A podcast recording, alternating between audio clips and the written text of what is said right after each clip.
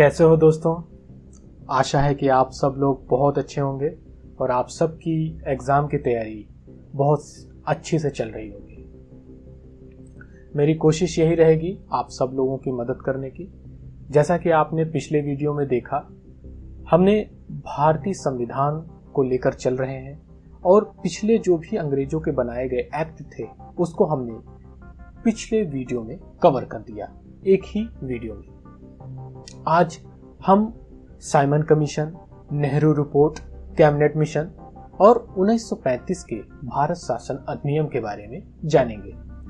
तो ये सब शुरू करने से पहले आपसे एक ही विनती है कि आप सब लोग इस वीडियो को ज़रूरतमंद स्टूडेंट्स के साथ इसको शेयर करिएगा और जितने भी स्टूडेंट सिर्फ नॉलेज ले रहे हैं हर जगह से, उसको कैसे गैदर करना है इस हम माइंड मैपिंग तकनीक के द्वारा आपको बताएंगे। तो चलिए शुरू करते हैं। आज का पहला जो टॉपिक है हमारा 1919 का मॉन्टेग्यू-चेम्सफोर्ड सुधार। अब इसमें ऐसा क्या खास है इसके बारे में हम जानेंगे। तो इसमें खास बात यह है कि आप सभी लोगों ने साइमन कमीशन का नाम जरूर सुना होगा। साइमन कमीशन क्या है, कैसे है, इसके बारे में हम चर्चा करेंगे। तो 1927 में सर जॉन की अध्यक्षता में साइमन कमीशन भारत चला, मतलब भारत के लिए चल गया। और जो इसमें कुल सदस्य शामिल थे वो 7 सदस्य शामिल थे। ये जो सर जॉन है इनको मिला के 7 सदस्य शामिल थे, मतलब ये एक जोड़े जाएंगे। वैसे जो और मेंबर्स थे वो 6 थे और इनको मिला दिया जाए तो 7। उन्हीं में से एक जो मेंबर्स थे क्लेमेंट एटली, जो कि बाद में लेबर पार्टी से प्रधानमंत्री भी बने थे, इसलिए मैंने यहाँ पर इसको मेंशन कर दिया। अब भाई साइमन कमीशन का विरोध क्यों किया जा रहा था? सिंपल सा कारण है कि इसमें कोई भारतीय सदस्य ही शामिल नहीं था, इसलिए इसका बहुत ज्यादा विरोध किया जा रहा था। इसी कारण महात्मा गांधी ने भी इसको व्हाइट मैन कमीशन कहा। अब यह कमीशन भारत पहुंचा कब? तो यह पहुंचा हमारा 3 फरवरी 1928 को, वो भी बंबई में, क्योंकि समुद्र का किनारा है तो गेटवे ऑफ इंडिया वहीं से है, तो जितने भी लोग आते थे उसी तरफ से आते थे। तो ये बंबई पहुंचा 3 फरवरी 1928 को। अब जब ये कमीशन चला था 1927 को, तो यहां पर अपने भारत में मद्रास में एमन अंसारी की अध्यक्षता में पहले से ही इसका विरोध का निर्णय ले लिया गया था कि हम इसे नहीं मानेंगे। भाई इसमें ना कोई भारतीय सदस्य है जो यहाँ की भौमिक स्थिति जानता हो कि यहाँ क्या समस्या है, वो अंग्रेज लोग क्या जानेंगे और वो क्या अपनी रिपोर्ट में लिख के ले जाएंगे कि भारत सब कुछ अच्छा है। उन्हें तो यही लगेगा कि सब कुछ अच्छा है। तो इस वजह से कुछ ज्यादा ही विरोध इसके बारे में किया जा रहा था। तो ये हमारा 1919 का मॉन्टेग्यू-चेम्सफोर्ड टॉपिक था। और ये जितने भी पॉइंट्स मैंने बताए इसमें से कई क्वेश्चन निकलते हैं। आप अपने अगर प्रीवियस पेपर निकालेंगे, उठाएंगे, तो यूपीएससी और यूपीपीसीएस आपके जितने भी एग्जाम्स हुए इसमें कहीं ना कहीं ये जितने भी टॉपिक लिखे हुए हैं, जितने भी पॉइंट्स मैंने लिखे हुए हैं, कहीं ना कहीं मिलेंगे वो। तो इसे ध्यानपूर्वक आप देखिएगा। तो चलिए चलते हैं अब अपने नेक्स्ट टॉपिक पे। तो भाई अब ये जो साइमन कमीशन जब ये भारत आ गया बम्बई में, तो कुछ लोग इसके विरोध में थे, कुछ लोग इसके पक्ष में थे। तो जो पक्ष में थे और जो विरोध में थे, तो पहले हम विरोध वालों को देखते हैं कि विरोध इसका किसने किसने किया। तो सबसे पहले हमारे बम्बई महात्मा गांधी ने ही शुरू किया बम्बई से, और लखनऊ से खलीकुज्जमा ने किया, और मद्रास से टी प्रकाशम ने किया, और लाहौर से लाला लाजपत राय जी ने कर दिया। अब इसके पक्ष में क्यों कौन कौन से लोग थे? एक तो थे आपके मुस्लिम लीग के सफी गुट, पूरा मुस्लिम लीग नहीं था पक्ष में इनके, मतलब जो इनका एक सफी गुट था वो सिर्फ था। और दूसरा मद्रास की जस्टिस पार्टी भी कह रही थी, और तीसरी पंजाब की कम्युनिस्ट पार्टी भी कह रही थी कि हम इसके पक्ष में हैं, ये जो भी बनाएंगे पढ़े लिखे लोग हैं, सही ही करेंगे, जबकि ये गलत था, उनकी ये सोच गलत थी। और ये अक्सर एक कोटेशन पूछा जाता है कि साइमन कमीशन की रिपोर्ट को कूड़े की टोकरी कहा गया था, किसने कहा था इसे? तो ये कहा था शिवस्वामी अय्यर ने। इसे आप ध्यान रखिएगा। आपको ये जितने भी स्लाइड दिखाए जा रहे हैं ये आपको वीडियो के डिस्क्रिप्शन में मैं डाल दूंगा, उसे आराम से डाउनलोड कर लीजिएगा और हर हफ्ते इसको रिवाइज करते रहिएगा, हर दूसरे तीसरे दिन।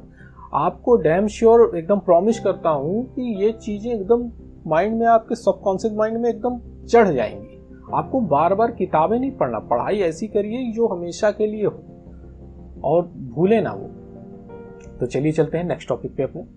अब ये साइमन कमीशन का जो विरोध होने के कारण, भाई साइमन कमीशन का विरोध तो बहुत हो रहा था, तो जो भारत सचिव थे लॉर्ड बर्कनहेड, उन्हें बहुत तेज गुस्सा आया।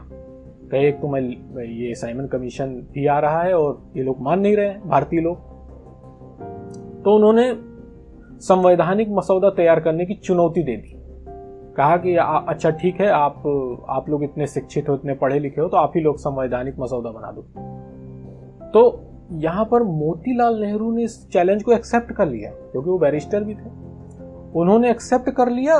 इसी के बाद प्रकाश में आई नेहरू रिपोर्ट, जो अक्सर आप पढ़ते होंगे। नेहरू रिपोर्ट क्या आई, कैसे आई, एग्जाम्स में भी इसके बारे में कई बार क्वेश्चन आए हैं, देखे जाते रहते हैं। तो ये कनेक्शन था, साइमन कमीशन का विरोध हुआ, विरोध होने के बाद इन्होंने चैलेंज दिया लॉर्ड बर्कनहेड ने कि आप संवैधानिक, आप इतने पढ़े लिखे हैं तो आप लोग खुद ही बना लीजिए अपना संविधान, हमारी क्या जरूरत है। तब जाके नेहरू रिपोर्ट अस्तित्व में आई। अब आगे चलते हैं नेक्स्ट टॉपिक पे कि हम देखते हैं कि नेहरू रिपोर्ट में आखिर क्या कहा गया और कैसे कहा गया। तो भाई जाहिर सी बात है, अकेले तो ये बनी नहीं होगी। तो नेहरू रिपोर्ट के हम सबसे पहले सदस्य के बारे में बात करते हैं कि इसमें कौन कौन से सदस्य थे। एक तो कांग्रेस की तरफ से स्वयं मोतीलाल, जिन्होंने चैलेंज एक्सेप्ट किया था, उनके बेटे जवाहरलाल नेहरू और सुभाष चंद्र बोस। इनको मैं पर्सनली बहुत लाइक करता हूँ, सुभाष चंद्र बोस जी। तो और मुस्लिम लीग की तरफ से सेकेंड पार्टी जो थी, एक थे शोएब अली और एक थे अली इमाम, ये मुस्लिम लीग की तरफ से सदस्य थे। और हिंदू महासभा की तरफ से एमएस अणे और एमआर जयकर थे। सिखों की तरफ से सरदार मंगल सिंह जी थे और हरिजन की तरफ से जीआर प्रधान जी।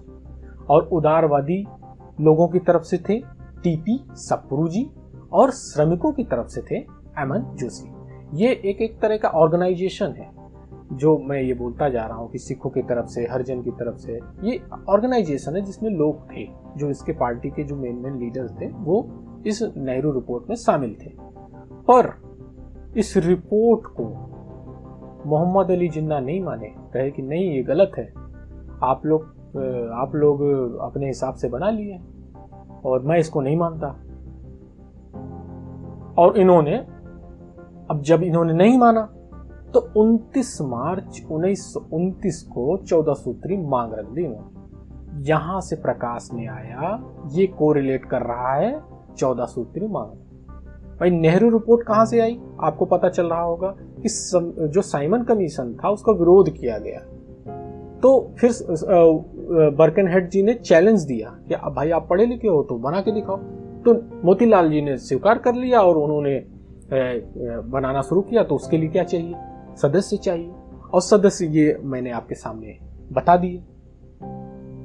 और इस रिपोर्ट को मोहम्मद अली जिन्ना माने नहीं, तो इन्होंने 14 सूत्री मांग रख दी 29 मार्च 1929 को। तो अब नेक्स्ट टॉपिक जो कनेक्ट करेगा इसी से संबंधित होगा। तो चलिए चलते हैं नेक्स्ट टॉपिक पे और नेक्स्ट टॉपिक पे देखते हैं। तो सब उससे पहले हम ये जानते हैं कि भाई ये नेहरू रिपोर्ट में क्या क्या बातें रखी गई थी। भाई ये भी तो जाने उन्होंने नहीं माना, क्यों नहीं माना। तो सबसे पहले उन्होंने एक बात रखी नेहरू रिपोर्ट में कि केंद्र में उत्तरदायी शासन, मतलब केंद्र में हम, मतलब उत्तरदायी शासन होना चाहिए। और यही जो पहली बार इस उत्तरदायी शासन, इसीलिए मैंने इसके आगे टैग कर दिया इसको कि जिससे कोरिलेट रहे। 1919 के मॉन्टेग्यू चेम्सफोर्ड सुधार में भी पहली बार ये प्रकाश में आया था, ये वर्ड उत्तरदायी शासन। एकदम आप एक दूसरे से कोरिलेट करते जाइए जिससे याद रहे। देन सेकंड, इसमें क्या रखा गया था नेहरू रिपोर्ट में? क्रांति स्वतंत्रता की मांग रखी गई थी। मौलिक अधिकार की मांग रखी गई थी। देसी रियासतों को केंद्र के अधीन में लाया जाए ऐसा भी कहा गया था, और सांप्रदायिक निर्वाचन प्रणाली की समाप्ति, मतलब कि भाई सांप्रदायिक निर्वाचन प्रणाली की वजह से आपस में फूट हो रही थी और इस वजह से हमारा देश ज्यादातर इसी वजह से स्वतंत्र नहीं हो पा रहा था। तो 1919 के चेम्सफोर्ड सुधार में भी यही किया गया था। उसमें आपने देखा होगा कि वो सिखों के लिए सांप्रदायिक निर्वाचन प्रणाली के तहत डाल दिया था उनको, और इसमें एक सर्वोच्च न्यायालय की मांग रखी गई थी। ये थी हमारी जो नेहरू रिपोर्ट में बात रखी गई थी और जिन्होंने मोहम्मद जिन्ना जी ने माना नहीं और 14 सूत्री मांग रख दी। चलिए इसके बाद हम आगे अपने नेक्स्ट टॉपिक पर बात करते हैं। भाई उन्होंने नहीं माना तो ब्रिटिश सरकार इसी के आड़ में थी और उन्होंने क्या किया, एक श्वेत पत्र ले आए।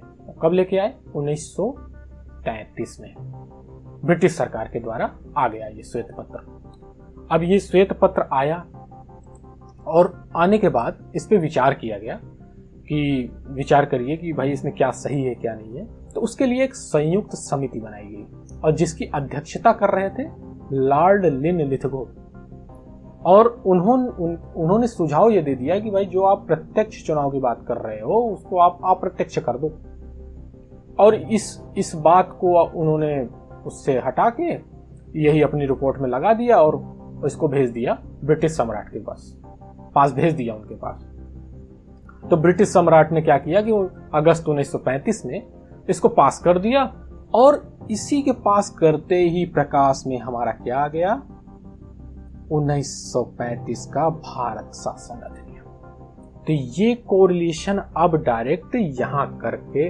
आया कि अब ये 1935 का भारत शासन अधिनियम बन गया।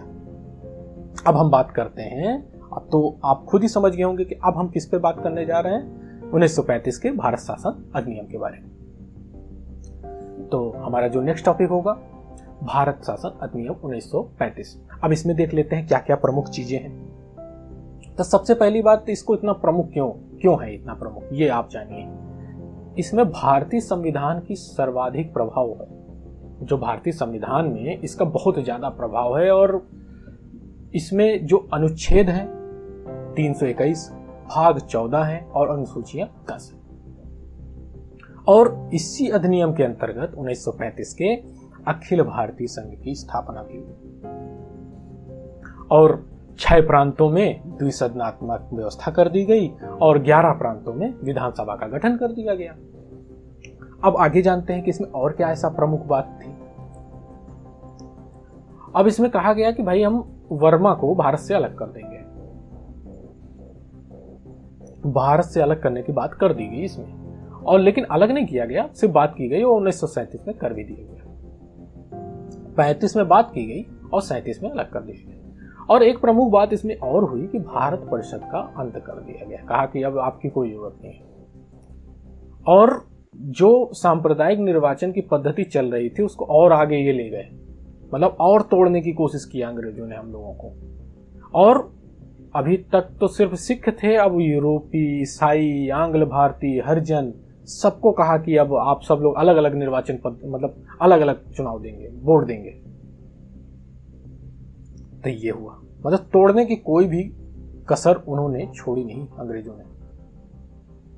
अब इसमें एक प्रमुख चीजें और भी हुई, मैं बात करता हूं कि शक्तियों का विभाजन कर दिया गया केंद्र और प्रांत के बीच। तो इसमें जो केंद्र और प्रांत के बीच में शक्तियों का विभाजन किया गया उसको इस आधार पे किया गया, किस आधार पे किया गया कि एक तो संघीय विषय बना दिया गया, एक प्रांतीय विषय बना दिया गया और तीसरा समवर्ती विषय बना दिया। तो संघीय विषय में केंद्र संचालित करती थी, प्रांतीय विषय में प्रांत संचालित करता था, उसका पावर चलता था, और जो भी समवर्ती विषय में आते थे उनमें केंद्र और प्रांत का दोनों का पावर चलता था।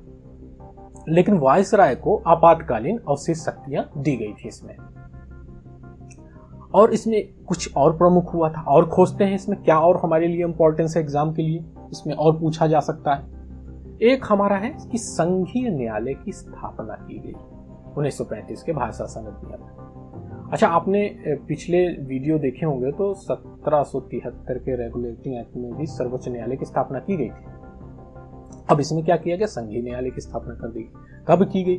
10 अक्टूबर 1937 को। उसमें एक मेन थे और 3 अन्य सदस्य। इसमें एक मेन है और 7 अन्य सदस्य हैं। और जो मेन जज हैं उनका क्या नाम है?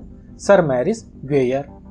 इसमें इन्हीं को याद रखना जरूरी है और वो जो 7 सदस्य हैं उनकी जरूरत नहीं है याद रखने की। और इनके द्वारा एक प्रमुख बात और, उसमें भी यही सिस्टम था, इसमें भी यही सिस्टम किया उन्होंने कि अगर इनके खिलाफ अगर आपको फैसला नहीं पसंद है तो या नहीं संतुष्ट है तो आप इनके फैसले के खिलाफ अपील कर सकते हैं British privy council. Same to same वही आप फिर से अपील कर सकते हैं। चलिए ये तो हम जाने 1935 के भारत शासन अधिनियम के बारे में। चलिए अब आगे बढ़ते हैं, अपने नेक्स्ट टॉपिक पे बात करते हैं। अब ये सब चीजें तो हो गई भाई, विधानसभा बना दी गई थी। तो अब हम विधानसभा में चुनाव होंगे, कैसे सदस्य चुन के आएंगे उसके बारे में जानेंगे। तो 1937 के चुनाव में जो 11 विधानसभा में हुए तो उनके बारे में जो प्रमुख चीज थी, तो 11 में से 6 विधानसभा में तो कांग्रेस की सरकार बन गई। तो जाहिर सी बात है मंत्रिमंडल सरकार इन्हीं की बनेगी, इन्हीं के मंत्री रहेंगे। और NWFS ये पार्टी है, असम सिंध में मिली जुली मतलब गठबंधन की सरकार बनी, बंगाल में कृषक पार्टी की सरकार बनी और पंजाब में कम्युनिस्ट की सरकार बनी। तो अब हम बात करते हैं उत्तर प्रदेश में क्या हुआ और कैसे सीटों पे भी। तो उत्तर प्रदेश में कितनी सीटें थी? कुल 228 सीटें थी। और 228 सीटों में कांग्रेस कितनी जीत गई? 134 सीट जीत गई। अब ये जो 134 सीट जीती तो इसमें ये अक्सर एग्जामिनर्स का फेवरेट क्वेश्चन कि पहले सीएम उत्तर प्रदेश के कौन थे? तो कौन थे? पंडित गोविंद वल्लभ पंत। ये थे हमारे पहले सीएम। हम उससे और आगे चलते हैं। अब नेक्स्ट टाइम पूछा जाएगा कि विधि न्याय मंत्री कौन थे? तो कौन थे? के.एन. काटजू। और आगे हम चलते हैं तो वित्त मंत्रालय उस समय किसके पास था? तो रफी अहमद किदवई जी के पास था। हम और डीपली होते जा रहे हैं और एग्जामिनर्स भी इसी तरह पूछ रहे हैं और कहीं ना कहीं ये पूछे जा चुके होंगे क्वेश्चन और पूछते ही हैं। तो अब हम इसके बारे में और आगे जानते हैं कि इस चुनाव में और क्या हुआ था। तो जो वो 6 सीटें थीं जिसपे कांग्रेस ने जीता था वो 11 विधानसभा क्षेत्रों पे, तो अब उसके बारे में जानते हैं कि भाई वो कौन कौन से लोग थे, कहाँ कहाँ से उन्होंने जीता था। तो मद्रास से हमारे जीते थे राजगोपालाचारी और बंबई से हमारे बीजी खरे जी जीत गए। और मध्य प्रांत से कौन जीते? एन.बी. खरे और रवि शुक्ला जी। और संयुक्त प्रांत जो कि यूनाइटेड प्रोविंस यूपी आप बोलते हैं, तो गोविंद वल्लभ पंत जी जो कि सीएम भी बनाए गए। और उड़ीसा से कौन जीते? वी.एन. दास जी। और बिहार से कृष्ण सिंह जी जीते।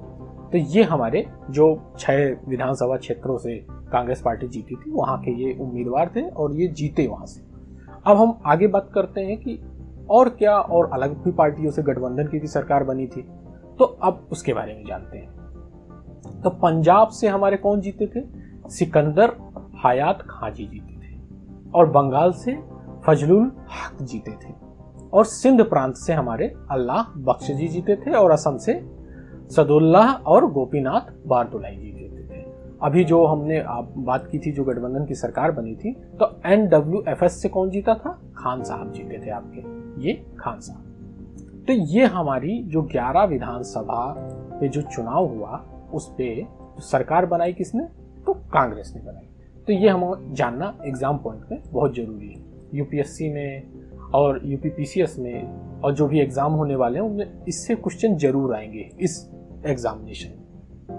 तो चलिए अब अपने अगले टॉपिक पे बात करते हैं। अच्छा, ये सब तो हो गया, चुनाव भी हो गया। अब चुनाव होने के, जब ये चुनाव हो गया, इनका मंत्रिमंडल कांग्रेस का सब कुछ बन गया, तो इसी बीच में क्या हो गया? सेकेंड वर्ल्ड वार शुरू हो गया, द्वितीय विश्व युद्ध। और द्वितीय विश्व युद्ध शुरू हो गया तो ये एक जो आपको बताए थे ना संयुक्त समिति, जो श्वेत पत्र में जिन्होंने वो कहा था कि प्रत्यक्ष चुनाव की जगह आप प्रत्यक्ष कर दीजिए, तो उन्होंने कहा कि भाई भारत भी इस युद्ध में शामिल है, हमारे साथ है, ब्रिटिशों के साथ में है। तो ये बात हमारे जो कांग्रेस के मंत्रिमंडल के जो सदस्य थे उनको अच्छी नहीं लगी। उन्होंने कहा कि नहीं भाई, हम तो नहीं तैयार हैं भाई, हम युद्ध नहीं कर सकते, हम आपका साथ नहीं देंगे, हम क्यों दें, आपकी पर्सनल दुश्मनी है। और ये बात माने नहीं, तो इन्होंने क्या किया, 16 सितंबर 1939 को पूरा कांग्रेस मंत्रिमंडल त्यागपत्र दे देता है। अब जब ये त्यागपत्र दे देते हैं तो मुस्लिम लीग के लोग खुश हो जाते हैं और वहीं दो तीन महीने बाद 22 दिसंबर 1939 को ये मुक्ति दिवस मनाना शुरू कर देते हैं। मुक्ति दिवस कहते हैं कि हमें मुक्ति मिल गई। अच्छा, इनको तो भाई अंग्रेजों का एकदम पॉइंट फोकस था कि भाई किसी तरह भारत के लोगों को साथ में लाना है, हमें युद्ध जीतना है, तो इनको कैसे मनाया जाए। तो वो एक चाल और खेलते हैं, वो अगस्त प्रस्ताव 8 अगस्त 1940 को लाते हैं। अब देखते हैं कि अगस्त प्रस्ताव है क्या चीज और इसमें ऐसी क्या बात थी जो उन्होंने हमको लालच देने की कोशिश की। उन्होंने लालच हमें नहीं, हमारे भारतवासियों नहीं, मुस्लिम लीग, क्योंकि वो जान रहे थे मुस्लिम लीग ही खुशी मना रहा है। तो उन्होंने क्या कहा उनके फेवर में कि अब भाई लिनलिथगो होशियार थे, उन्होंने कहा कि बिना अल्पसंख्यकों के, क्योंकि उस समय अल्पसंख्यक थे मुस्लिम लीग की स्वीकृति, मतलब बिना अल्पसंख्यकों के स्वीकृति के सरकार का कोई भी संवैधानिक परिवर्तन, मतलब जो सरकार हो कोई भी संवैधानिक परिवर्तन नहीं कर सकती। अब इससे मुस्लिम लीग बहुत खुश हो गए कि भाई अंग्रेज तो हमारा साथ दे रहे हैं, हमारे फेवर को दे रहे हैं, अब तो हम कुछ भी कर सकते हैं, बस ये अब अंग्रेजी हमारे साथ हैं तो हम तो अपनी हर बात मनवा सकते हैं। और इसी उठापटक में इनका व्यक्तिगत सत्याग्रह शुरू हो जाता आपस में 17 अक्टूबर 1940 में। अब ये देखते हैं इन्हों तो अपना ऑब्जेक्ट पूरा करना है अंग्रेजों को, तो इन्होंने क्या किया कि 23 मार्च 1942 को क्रिप्स मिशन भेजते हैं और इसकी जो अध्यक्षता है वो स्टैफोर्ड क्रिप्स करते हैं जो कि लेबर पार्टी से थे। तो जब ये आते हैं और ये कहते हैं यहाँ के नेताओं से कि भाई आप एक काम करो कि आप हमारा युद्ध में साथ दे दो तो हम क्या करेंगे कि आपको आज़ाद कर देंगे, आपको स्वतंत्र कर देंगे। अब इस तरह का तो वादा उन्होंने बहुत बार किया था, बहुत सी ऐसी चीज़ें की थी। तो भारतीय हम सब लोग इतने प्रताड़ित हो चुके थे कि हम विश्वास कर नहीं सकते।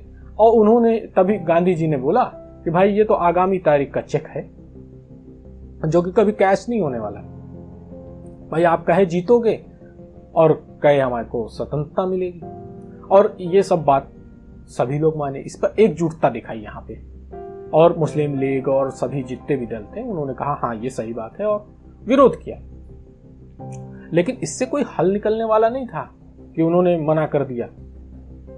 तो इसी बीच में 14 जुलाई 1942 में वर्धा में क्विट इंडिया मूवमेंट प्रस्ताव पास हो जाता है कि भाई अब हम क्विट करेंगे, पास हो जाता है और शुरुआत कर देते हैं ये लोग 8 अगस्त 1942 को ये शुरू कर देते हैं। अच्छा, उसी के तुरंत एक दिन बाद 9 अगस्त 1942 को ऑपरेशन जीरो चलाते हैं अंग्रेज और सभी नेता जितने भी गुट दल जितने भी पार्टी के नेता थे सबको गिरफ्तार कर लेते हैं और जेल में डाल देते हैं। तो जो अक्टूबर 1943 जो बेबर प्लान के अंतर्गत आता था तो उन्होंने क्या किया कि फिर से एक बार, भाई युद्ध तो चल ही रहा था, तो उन्होंने एक बार फिर से ट्राई किया शिमला समझौता के नाम से 1945 में। तो ये शिमला समझौता आया तो मुस्लिम लीग भाई अड़ियल किस्म की थी, वो कही कि हम जो कहेंगे भाई वही होगा क्योंकि हमारा तो एक बार अंग्रेजों ने साथ दे ही दिया, दोबारा भी देगी। तो उनकी जो बात थी उन्होंने वो ये बात पे मतलब कि शर्त रख रहे थे कि भाई हम जो मतलब कि वायसराय की कार्यकारिणी होगी उसमें जो नियुक्त होंगे मुस्लिम लीग के सदस्य, जो भी मुस्लिम सदस्य नियुक्त करेंगे उसका चयन वो स्वयं करेंगे, भले वो जीते या ना जीते, बस वो जिसको भेज देंगे वो वहां रहेगा। ये तो सरासर गलत था। चलिए, तो ये बात रही हमारी कि हम जब वर्ल्ड वार मतलब चुनाव मंत्रिमंडल भी बन गया था, 11 विधानसभाओं में चुनाव भी हो गया था और सेकेंड वर्ल्ड वार में ये इन्होंने ये नीति भी चलाई, लेकिन इससे कुछ अभी अंग्रेजों को फायदा नहीं हुआ क्योंकि वो तोड़ने की हर बार कोशिश कर रहे थे। आप यहाँ देखेंगे तो वो देखिए यहाँ पे जब मुक्ति दिवस मनाते हैं तो तुरंत ये लिनलिथगो जी बोल देते हैं कि भाई आप नहीं कर सकते बिना इनके कोई काम, तो मुस्लिम लीग सोचता है कि अंग्रेज साथ दे रहे हैं हमारा। फिर उसके बाद ये आपस में लड़ाई करने लगते हैं, तो ये सोचते हैं कि चलो एक और लॉलीपॉप दिया जाए क्रिप्स मिशन का। इस पे भी नहीं पास होते हैं, तो जब हमारे नेता लोग जो हमारे स्वतंत्रता संग्राम सेनानी हैं वो क्विट इंडिया मूवमेंट स्टार्ट कर देते हैं, तो सोचते हैं कि आवाज़ तेज हो जाएगी, तो सबको जेल में डाल देते हैं। फिर से एक बार ट्राई करते हैं शिमला समझौता के नाम पे, लेकिन इसमें भी मुस्लिम लीग वही बात करती है कि भाई भाई हमारा देश आज़ाद आज़ाद हो या ना हो, लेकिन हमारी बातें तो मानी जाए। चलिए, ये सब चीज़ें तो हुई, ये बात हुई। अब हम नेक्स्ट टॉपिक पे आते हैं। आखिर इन्होंने मान ही लिया था कि भाई अब देश को आज़ाद करना ही पड़ेगा। अंग्रेज ये जान गए थे, क्योंकि ऐसी हवा चल रही थी, और जब कोई परिवर्तन होना ही रहता है तो उस पर आप चाहे जो भी करिए वो होकर रहेगा।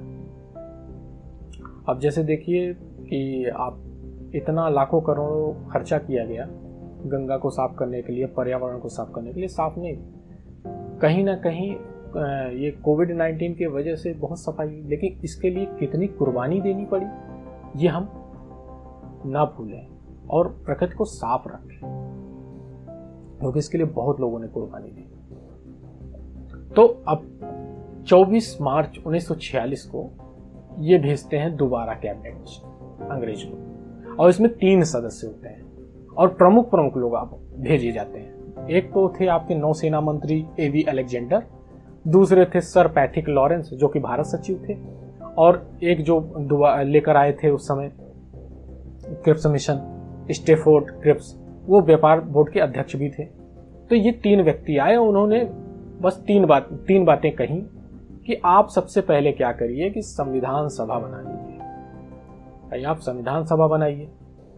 दूसरा, आप अपना प्रांतीय विधानसभा भी बना लीजिए, और अप्रत्यक्ष चुनाव कराइए। ये 3 चीजें आप कराइए, और जो मतलब व्यक्ति जो इसमें आएगा इनसे चुनाव निर्वाचित होकर, वो 10 लाख जनसंख्या पे एक व्यक्ति आएगा, और जितने भी मतलब सभी समुदाय के लोग होंगे। तो उस समय तो भाई 3 ही थे, एक सामान्य था, एक मुस्लिम था, एक सिख था। ये 3 मान्यता प्राप्त उस समय के समुदाय थे।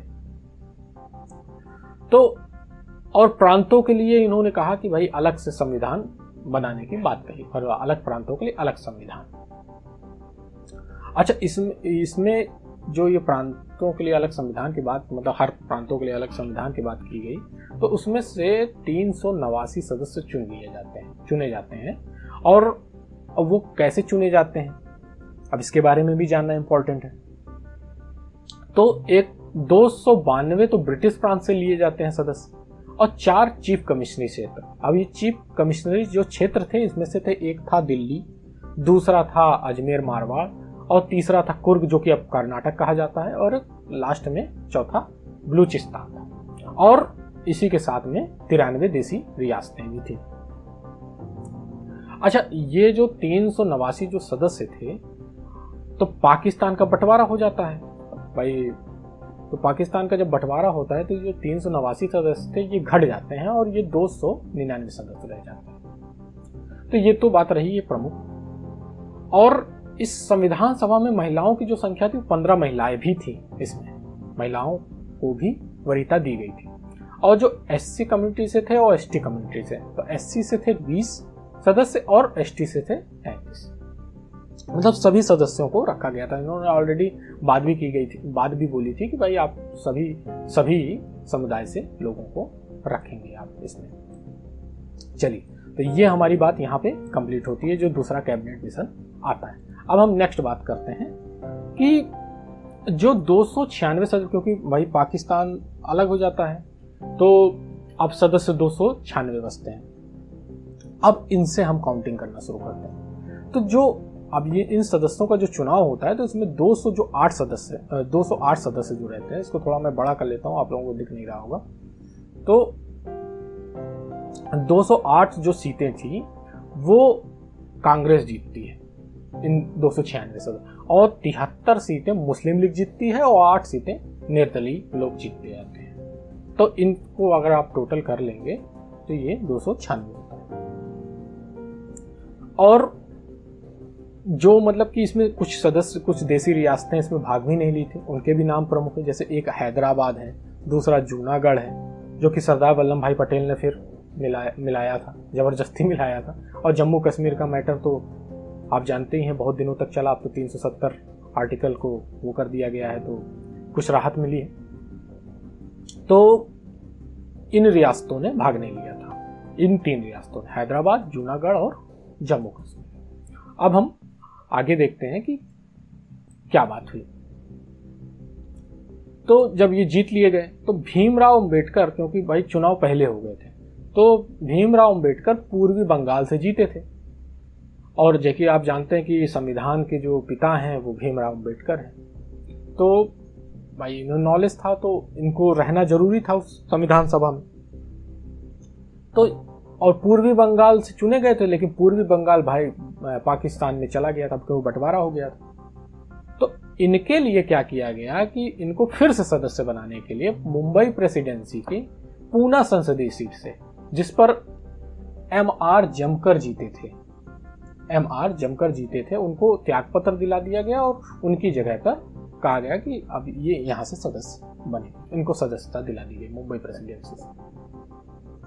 अच्छा, इसी सब बीच में आप एक चीज और ध्यान दीजिएगा कि मुंबई लीग अभी भी, जो मुस्लिम लीग थी, वो अभी भी संतुष्ट नहीं थी, लेकिन क्या करें, वो कुछ कर तो सकती नहीं। तो अंतरिम सरकार की घोषणा कर दी गई थी, क्योंकि भाई सब कुछ बन गया था, मसौदा संविधान का सब कुछ बन चुका था। तो इन्होंने अंतरिम सरकार की घोषणा की और कहा कि भाई अब हम संविधान बनाने के लिए तैयार हैं और हमारी टीम तैयार हो गई है। तो ये घोषणा कब की गई? 24 अगस्त 1946 को। और घोषणा 24 अगस्त 1946 को की गई और गठन किया गया 2 सितंबर 1946 को। तो अब जब ये सब कुछ हो गया, वो मुस्लिम लीग सोची कि भाई अब सब कुछ तो हाथ से निकलता जा रहा है, तो उनके हाथ में कुछ बचेगा नहीं, अगर शामिल नहीं होंगे तो हम तो बिल्कुल पावरलेस हो जाएंगे। तो उन्होंने भी मरता क्या ना करता शामिल हुए और 26 अक्टूबर 1946 को वो शामिल हो गए। अब मुस्लिम लीग शामिल तो हो गई और मसौदा भी अब बनाने के लिए। तो इसी सब बातों के साथ मैं आज की ये क्लास को एंड करता हूँ, और अगली जो क्लास होगी उस पे मैं बात करूँगा कि भाई अंतरिम जो इसमें मतलब कि जो शामिल हुए थे अंतरिम सरकार में, इनमें कौन से मंत्री थे, फिर स्वतंत्रता प्राप्ति के बाद कौन मंत्री बने, और फिर भारत के संविधान को अब हम शुरुआत करेंगे कि अब उसमें क्या क्या हुआ, कैसे कैसे हुआ, कैसे कैसे समितियां बनी। अब हम ये अपने नेक्स्ट वीडियो में जानेंगे, अपने लेक्चर 3 में जानेंगे। उसमें आपको डैम श्योर समझ में आएगा कि अब क्या आगे हुआ था। तो इसी सब बातों के साथ मैं आपसे विदा लेता हूँ और सभी छात्रों से बस यही कहना चाहता हूँ कि मेरा ये प्रयास आप सब लोगों के हितकर साबित हो। आप सभी लोग एग्ज़ाम में अच्छे नंबरों से पास हों, अपनी नौकरी लें और अपने माता पिता का गर्व से सीना चौड़ा करें। तो मिलते हैं फिर। जय हिंद, जय भारत।